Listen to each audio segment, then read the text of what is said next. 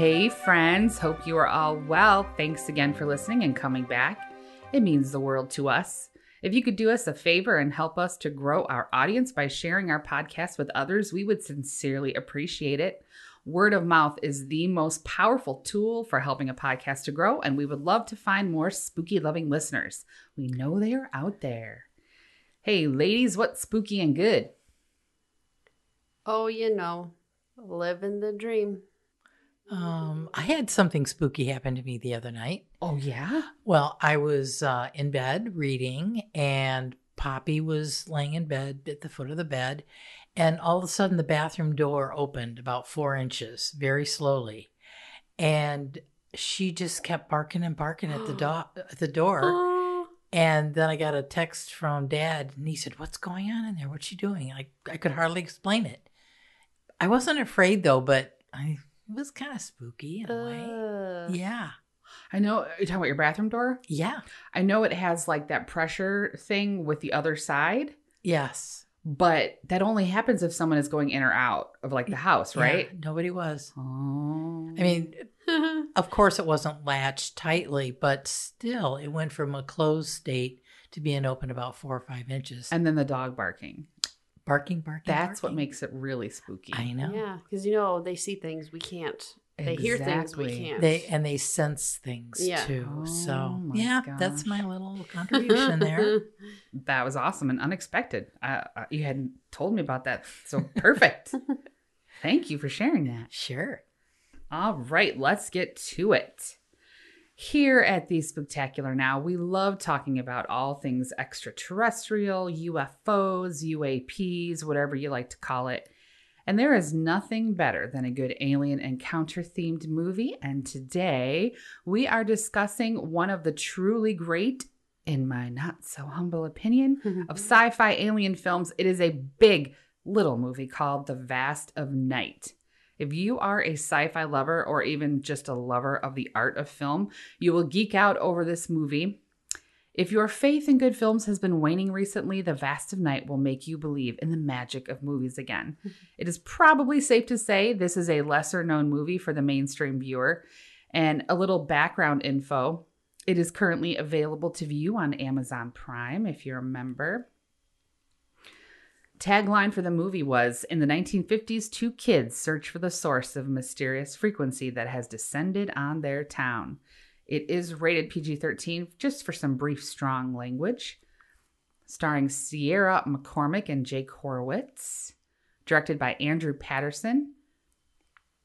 Written by James Montague, which I learned is actually a pseudonym for Andrew Patterson. oh, And the teleplay, again, Andrew Patterson and Craig Sanger. Its original release date was May 15th, 2020, limited release. And what is super cool, they released it originally in drive ins. Yeah. To kind of capture the whole nostalgia of Yes. the film, which, So cool. ah, yes, I wish we had seen it or I know. I had should have known known, about about, it. it. beforehand. Yeah, Yeah. then we could have Gone to the drive-in. that. Yeah, our one remaining drive in that I recently. know. Is, did it close officially? yeah, it's close. makes me so sad. I guess there's another one, maybe I don't know, like a half hour from here. Oh, okay. But it's like a s- private slash not private one. what does that it's- mean? I I mean I don't know how else to describe you have it, to know but the, like the code word to get in? no, um, it's in someone's like backyard. They've got like this huge swath of land, and they put two screens up, oh, and they've got like a little concession stand. Oh, let's and, go. Yeah, they have um yeah, you just drive in and it's like it's like a pop up yeah. drive-in. yeah, so it's like their business that they run out of their backyard. Which is Oh, cool. we need to find that. Yeah. Oh, I know. I love it. All right. So then the film was released for streaming on Amazon Prime on May 31st of 2020. Runtime is an hour and 30 minutes, distributed by Amazon Studios.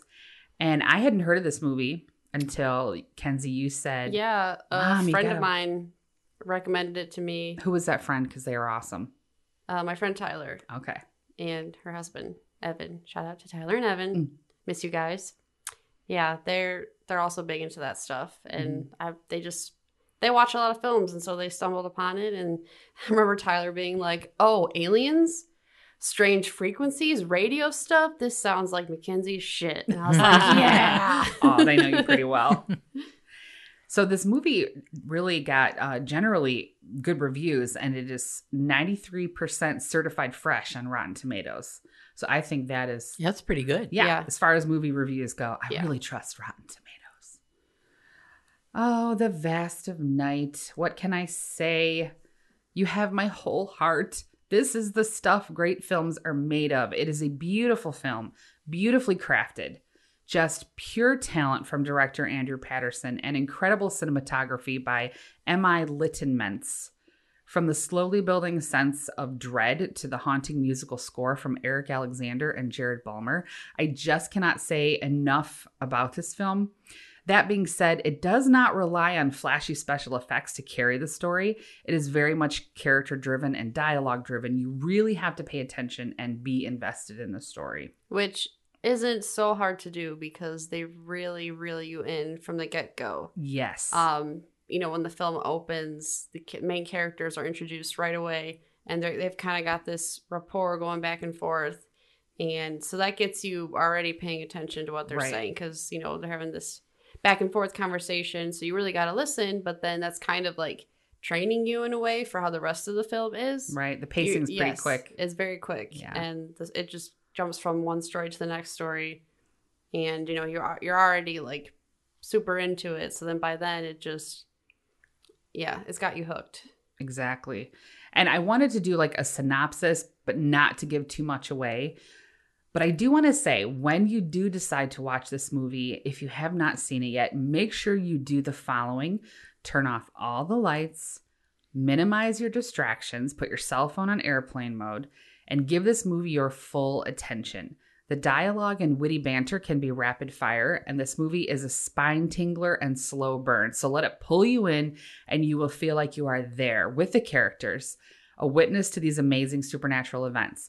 Don't invite, invite, don't invite your chatty friend Felicia over. You know the one she talks through every movie and asks nonstop questions or provides unnecessary commentary. What'd they just say? Yeah. What are Why they they do that? Yeah. What are they doing? You're What you're like, shut up, just watch. right. yeah, so Felicia's not invited. But for the next 1.5 hours, you will be swept away to another time and place. And I love this film because another reason, bleh. another reason I love this film is it takes place in what we can assume is the 1950s based on the clothing, the vehicles, the music. It was just a simpler time and a time when the US was having a love affair with the space age as Project Mercury was in full swing at NASA and people had the mysteries of space on the brain. This film was actually inspired by the Kecksburg UFO incident and Foss Lake disappearances. So, a little bit about these two events that inspired the writer of the film. The Kecksburg UFO incident occurred December 9th, 1965 at Kecksburg, Pennsylvania in the US. A fireball was reported by citizens of six US states and Canada over Detroit, Michigan, hmm. and Windsor, Ontario, our little neighbors. Astronomers said it was likely to have been a meteor burning up in the atmosphere, descending at a steep angle. NASA released a statement in 2005 reporting that experts had examined fragments from the area and determined they were from a Soviet satellite. Still pretty cool. Oh. But that records of their findings were lost in 1987. Of course, the records are always lost. Yeah. Conspiracy? That's what everybody thinks, you know. So NASA responded to court orders and the Freedom of Information Act request to search for the records. This incident gained wide notoriety in popular culture and ufology, with speculation ranging from extraterrestrial craft to debris from Soviet space probe named Cosmos 96. It is often referred to as Pennsylvania's Roswell, which I did not know that. That's cool. Yeah. A little bit more information about this event. It was described as a brilliant fireball streaking over Detroit. There was reports of hot metal debris all over Michigan and northern Ohio.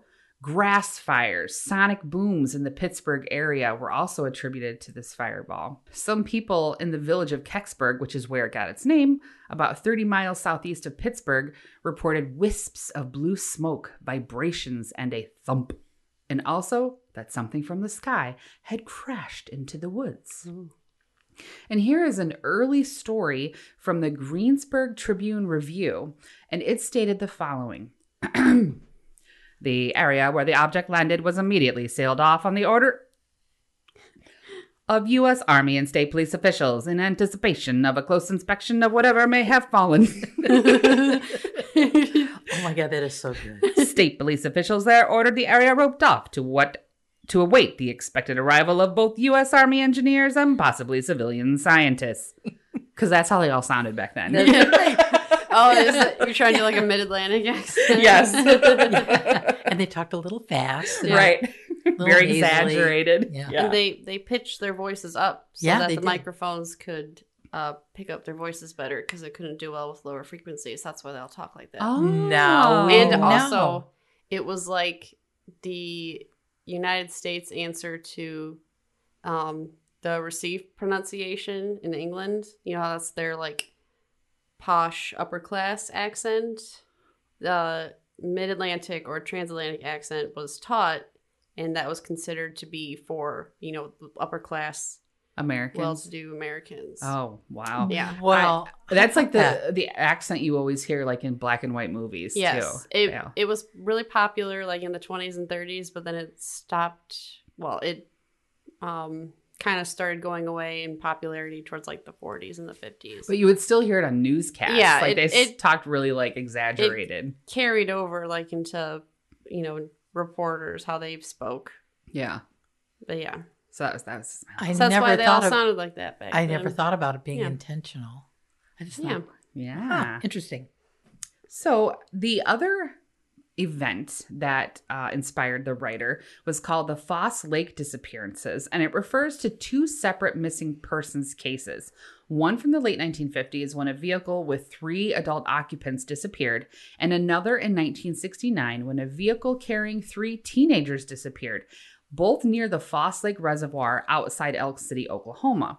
Rumors swirled, and some people believe that it must have been an alien abduction. But in 2013, when a group of state troopers were testing some new sonar equipment, they discovered two rusted out vehicles at the bottom of the reservoir with three skeletons found in each car. So Oh. sad.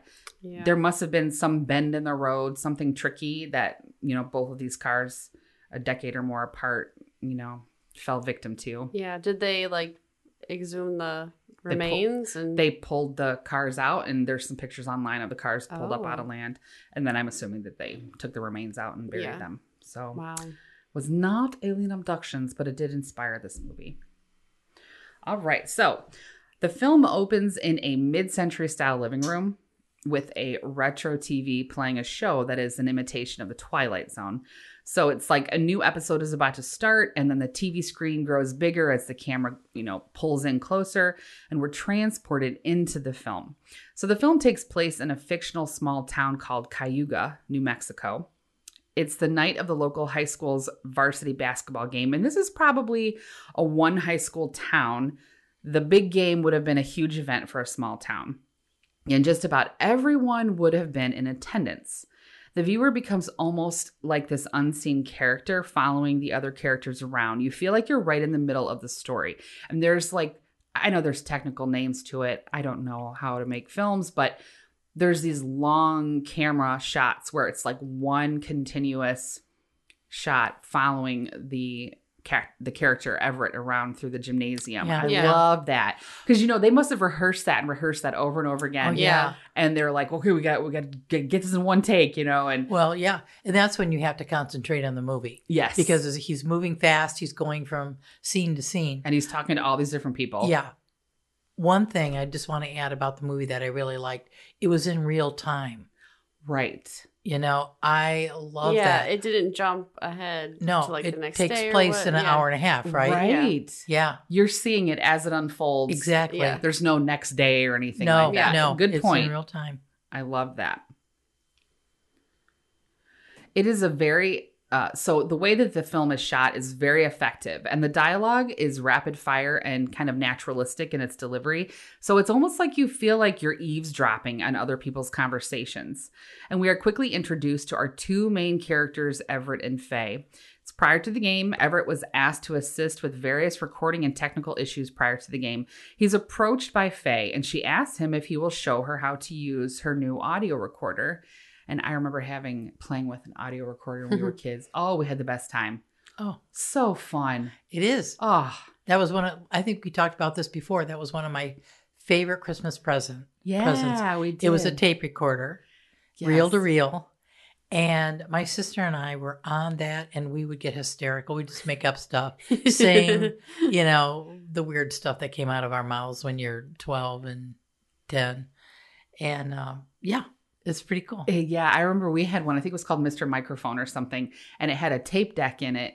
And you know, you could push stop, record, rewind. Yeah. And Danny and I would have the most fun. We would Mhm. crack up when the batteries were running low, and we would push play, and it'd be like, I mean, we were just dying. Uh, So kids today just don't know Yeah. that joy No. of recording yourself like that and playing it back. I mean, they do make videos of themselves though, and they probably get a Yeah. kick out of that. but like you know the the equipment's starting to fail because the batteries are running low. Right. Like that doesn't really happen much anymore. Right, And I- exactly. I, I don't know if it was the same one, but was that the thing that's in uh, Toy Story? Yes. Yes, I had one of those. We got you like when I uh, a the remake Yeah, of yeah. yep, yep. yeah, I remember that thing. That was thing fun. was fun. You did Yeah. you did have fun playing with that. So you got to experience that Yeah. too. So that was cool. That's probably like the, the last generation to Yeah, probably. have a you know tape recorder. Want one as a gift, you know. Right. Aw. So back to our movie here. Faye is approaches Everett and says, Hey, will you show me how to use my new audio recorder? And he encourages her to kind of get used to it and, you know, kind of break it in by interviewing people outside the school and in the parking lot as practice. And we learn that Everett is a local disc jockey and he is just the embodiment of 50s cool. He's got this like cool kind of persona, but mixed with just the right amount of nerd. I mean, he, Yeah. oh man, I would have crushed on him hard. Yeah, Oh, yeah. same. Yes, seriously. And he's just got this really cool confidence about him too. Yeah. And you can tell that Faye really looks up to him and she really admires him and his opinion. And he kind of acts like, ah, this kid, but you can tell he he likes her too. He thinks she's a cool kid. Oh, Yeah. I, I think he really respects her yes, too. exactly. That's what I like. You know, she's very chatty and she's very bright. And their relationship is kind of cool because thinking he's 16 or 17, um, she's maybe 13. She's 16. They do say she's No. 16. Oh, Yeah. yeah. she's 16. Yeah. I thought, I kept thinking she was younger. She definitely seemed more childlike, like very innocent. Yeah. Yeah. Yeah. Well, then that, that explains it for me because I thought, man, that's really cool how much he respects her and listens to her. And she's just a kid, but not a kid. So yeah, so Everett, he's just confident, self-assured. Um, it's obvious that he's well liked in the community, and people look to him for assistance and kind of guidance during the game, like with technical issues. Um, as we said, Faye is 16. She's in high school as well. She appears to really admire Everett and she looks up to him. And we also learn that she's a very gifted science student and she carries around the stack of like popular mechanics and science magazines. And, you know, he, he would ask her, like, oh, what's new with the science stuff? And she, you know, pulls a magazine out. Um, and she's telling him all these facts. So her attempts at interviewing the locals is awkward and it's endearing at the same time. Yeah. Um, and I love this because this is all just one long scene too, Mhm. where they just have this long conversation and you're just kind of along for the ride. And that is what is another thing that's so cool about this movie. Uh, the viewer follows along like we're tagging along with them, and the next thing we know, we're walking behind them down the street as Faye rambles on excitedly about various topics of interest as Everett records her. And my favorite part of this exchange is when she is describing to Everett all of these inventions of the future from Popular Mechanics magazine, like the tube trains that are going to replace airplanes. But she mentions the clamshell, which is kind of hinting at a future cell phone. And Everett just dismisses this whole idea and he calls them tiny TV telephones. That's cuckoo. Yeah. but what's really funny is she says, Well, now you can always reach your friend because they'll always have a phone on them and they'll always answer the phone. And then you know, if they don't answer the phone, it means they're dead, which I I'm like, most people don't answer their Yeah. phones. Yeah. that was just, that was so funny. So Everett walks Faye all the way to work. We learned that she is a switchboard operator for some evening shifts, and uh, she is going to be working while pretty much the rest of the town is at the game. And um, like I had kind of mentioned before, this film is shot in such an intimate manner, and we had talked about this. It's very much dialogue driven. You really have to pay attention or you're going to miss bits of the conversation. And there's very few scenes in this film where someone is not talking. In fact, it's almost not until the climactic ending where there's any extended time where someone isn't talking. Uh, but one of my favorite parts of this film is the soundtrack. It's Mm. almost like lurking in the background and eerie, yet moving minimalist. It cradles the film throughout various weighted moments. And I looked for it on Amazon, but it's not available to buy. But on YouTube, there's this several hour loop of some of the best moments of music from the film. And I'll just like lay there with my headphones on and listen to it. And it is pure magic. Yeah, it's pretty sweet. Yeah. I think we should close out this episode with a little clip of it if we can get away with that. But it is so cool. So Faye's at work now, and she tunes in to Everett's radio show while she's working and notices a creepy sound transmitting across the radio. And it really catches her attention because it's nothing that she's ever heard before. It's almost kind of like this weird. It's like a electronic humming with Yeah. almost like a like a soft like ticking noise, like Right. clicking sort of overlaid with it. Yeah, and when I I noticed when I was listening, um, I was watching it on my laptop, and I could hear some sounds that I didn't hear when we were watching it on TV. It was almost like because I was closer to the um the microphone output or whatever, the Yeah. speaker output. Yeah. You could almost hear like this very faint weird dialogue it's like a this alien alien this like really bizarre sounding it's almost like a vocalization but it's not english Oh. it's almost like that Yeah. this weird clicking sound and yeah I didn't pick up on that when we watched the movie. no So Yeah, we'll have to listen again with microphones hear. on Yeah. and really hear it. definitely. Yeah, because there's like there's like multiple layers in this sound. So this has really caught Faye's attention. Um, because you know it's really weird. She hasn't heard it before, and then she gets a call from a very distressed woman, and the call is really broken up a lot. She's reporting something above her land. She says it's like a tornado, and they're going to go down in a storm cellar. So all of a sudden, the pace of the film really starts to pick up Hmm. something weird is happening outside of town. Calls keep getting dropped. Like she'll be on the phone at the switchboard and they'll be talking about something weird or something happened. Click like the the calls keep getting dropped. So that's kind of weird. But we're getting random bits of information as they kind of trickle in about the sightings. So she's really intrigued now about this signal, what it is, where it's coming from. So she decides to share it with Everett and tells him that the signal actually interrupted his radio station at the start of the news because while she's working, she's listening to Everett's radio show. She plays the signal for him through the switchboard as it has continued to broadcast. Everett's interest is now piqued and he asks for help from his listeners in identifying the sound. A listener by the name of Billy calls in and he shares a story from his past from when he was in the military and a special assignment he was on where some very strange and unusual happenings occurred. This moment in the film had me on the edge of my seat. Like, what was he going to Yeah, say next? the- what happened to them in the desert? What did they see? Yeah. The actor that they had do the voice for Billy, he's got like the perfect storytelling Yes. voice. It's like, You were hanging on his Yeah. every word. hmm yeah, the Yeah. way his character is just explaining everything that happened to him. It's so, like, you can't help but like be invested in what he's saying and like what happened to him. Yep. And so he's calling in to say he's heard that sound before. Yeah. And he tells this very elaborate story of this thing in the desert in a hole. And they had to build this like bunker for it or something. Yeah. And Yeah. that a lot of them then started getting sick after they must have been exposed to something. So it kind of like gives it more backstory.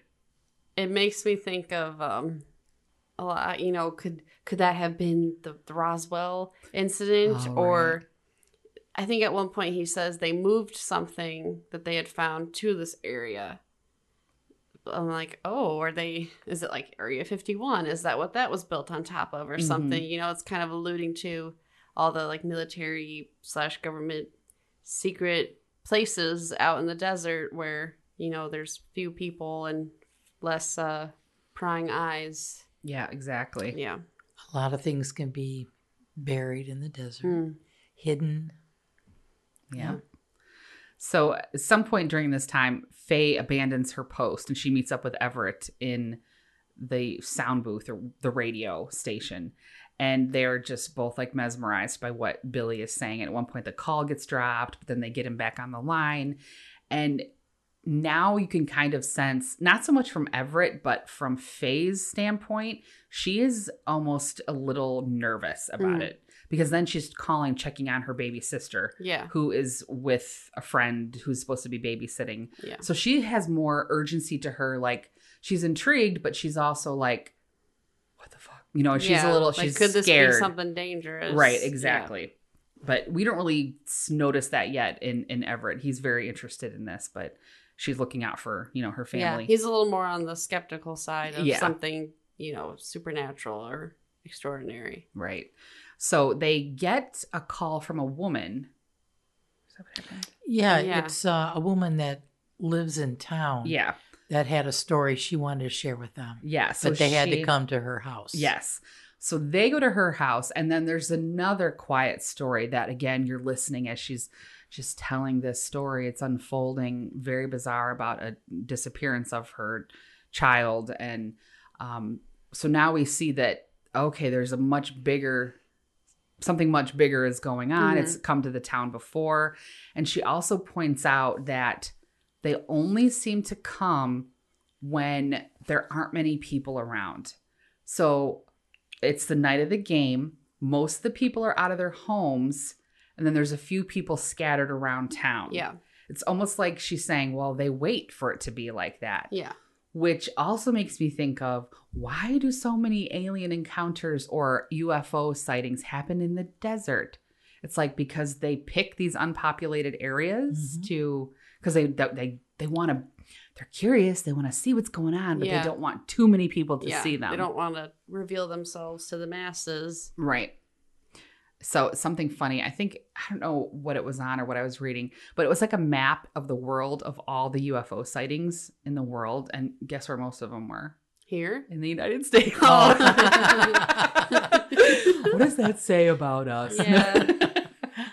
we are something super, in our water. Yes, something. In our, we drink the Kool Aid. Literally. right. I don't know. So I just thought that was funny. Okay, so I don't really want to do a moment by moment retelling of the whole story because I don't want to ruin the viewing experience for anyone who has not seen it. I definitely do not want to give away the ending, but most of the last several minutes of the film are eerily quiet and you are just filled with awe and dread. And this the, the film kind of has this feeling of dread building in the pit of your stomach the whole like the whole time you're Because like you're like slowly realizing what's happening. Yes. and it gets to the end and you know it's like I, yeah again i can't really say without giving too much away and i don't want to because it's you just have to like experience it Yeah. Right, right. Um, yeah, we won't say the end, but did the end surprise you? Yes. The first time I saw it, I was like, oh. You know, but I don't. yeah, Yeah. i i wasn't expecting it to go that way either i i guess i was kind of just hoping for the reveal and then maybe we'd be left to see how you know things ended or it would just end there but then they you know they took it further and you were like oh wow like that actually happened and Yeah, Yeah. it's kind of like hmm Yeah. So but I like the end. I think it was perfect. yeah it was I think it was perfect. And um this is when you really get a good taste of the amazing music because at Yes. the end it's eerily quiet and the music is kind of building up. This really high pitched violin. I mean, Mm. how you play Yeah. the violin, Kenzie? What note are they playing that really loud? And we'll have to pl- uh, i don't know loop in a, a small sample here, but it is Yeah. so high pitched, and I can't imagine.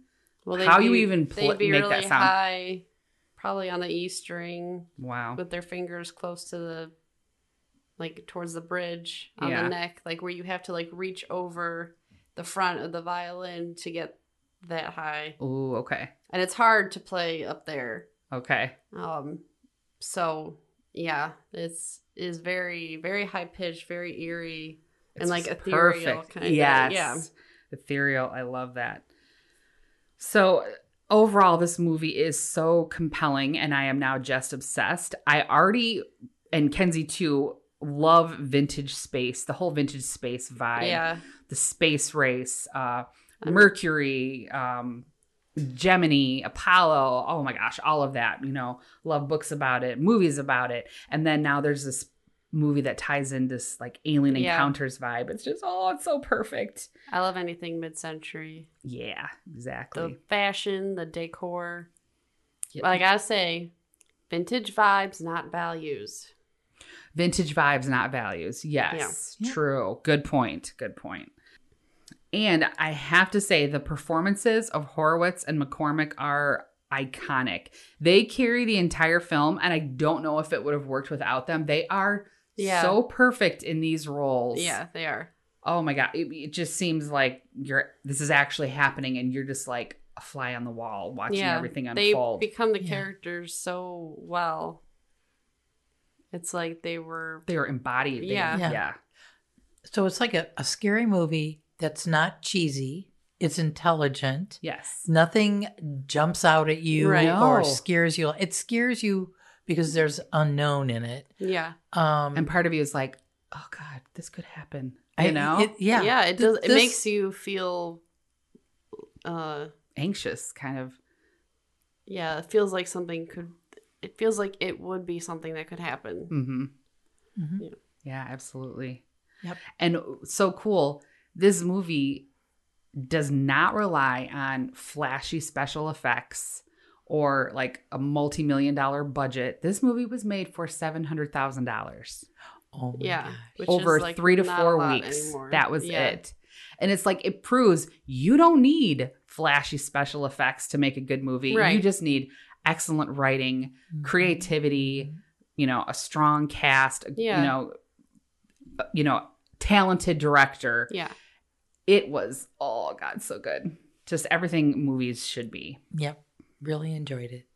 All right, so a little background on the film. So, when the film came out, it did receive critical acclaim um, from several critics. They praised the direction, cinematography, uh, historical authenticity, as well as the performances of the two leads, McCormick and Horowitz. At the first Critics' Choice Super Awards in 2021, the film received three nominations and other accolades. And according to the director Andrew Patterson, the film came out of one of the ideas he had in the previous decade, something he had written down, and it just simply said 1950s, black and white, New Mexico, UFO landing. so that was what he wrote down and was he wanted to come up with a story for that. So he wrote the script with Craig Sanger, although he registered the script with the WGA under a pseudonym, James Montague, who's also listed as producer. I don't know why he did why? that. Yeah, why would he list yeah. himself but with two different names? I couldn't find really why he did that, but he must have had a reason. I don't know. Um, so he financed the film himself with money that he'd made from working as a producer for commercials and shorts for the Oklahoma City Thunder. I'm assuming that's like a sports team. Mhm. Sounds like it. Yeah. Um, and like I said, it was filmed three to four weeks total at a cost of just $700,000. And the film was shot mostly in a small town called Whitney, Texas during the fall of 2016. So this was shot a while ago and it didn't come out until early 2020. Wow.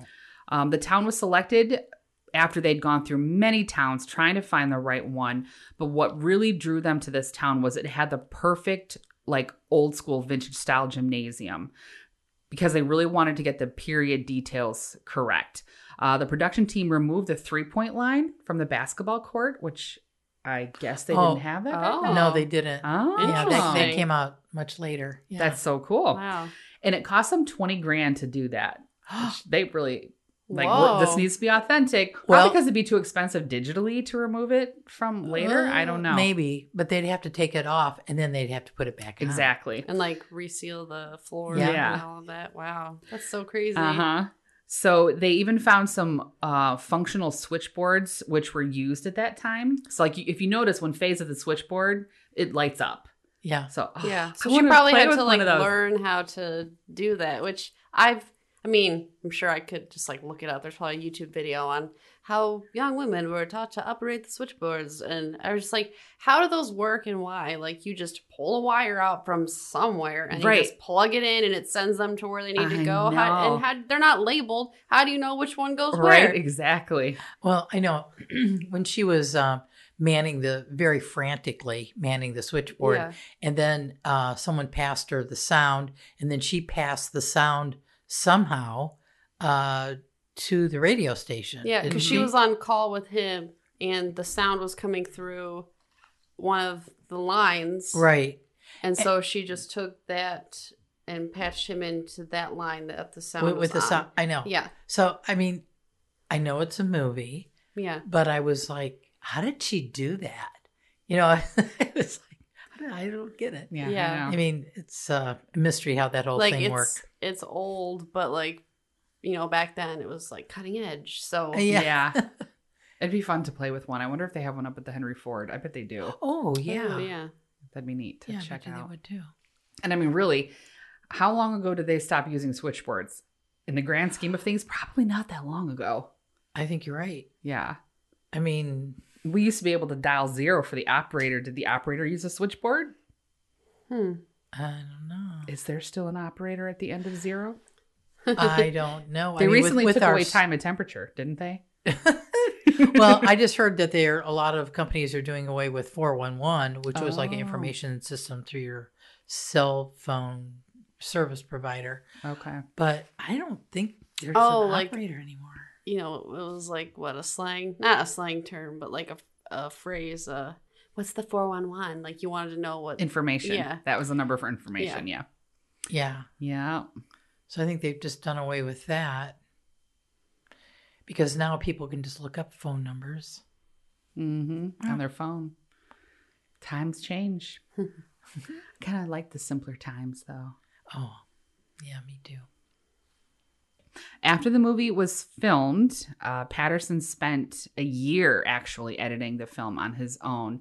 And then there was obviously some delay, maybe with distribution and getting someone to buy it and dis- distribute it, which thankfully Amazon did. Good call, Amazon. So, yeah, that is a little bit about The Vast of Night. I really hope you guys watch it.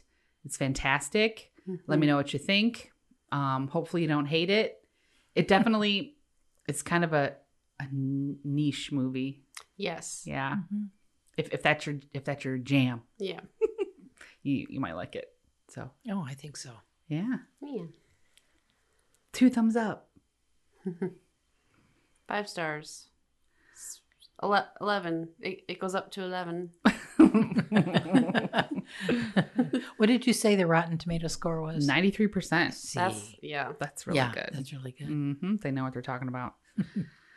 so, anyway, if you would like us to talk about any other films, uh, send us some suggestions. You can email us at spooktacularnowpodcast at gmail.com. Let us know if you have any ideas uh, for a movie that you'd like us to talk about. Or if you know of any other niche alien radio government secrecy movies. Yeah. More. I need more. Oh, you know what? I saw, uh, we saw a preview today for Oppenheimer. That looked really Oh, I haven't watched that yet. Oh, yeah, it- Cillian Murphy. yeah, it's Ooh, coming out uh, summer. And the, yeah, I think it's a, did it say July? Oh, it said seven twenty one. Yeah. Yeah. Oh, we could go for your couple- birthday. Yeah. Yeah, so it looks really cool. nice. All right, well, that's it for this episode. Thanks for listening. Bye.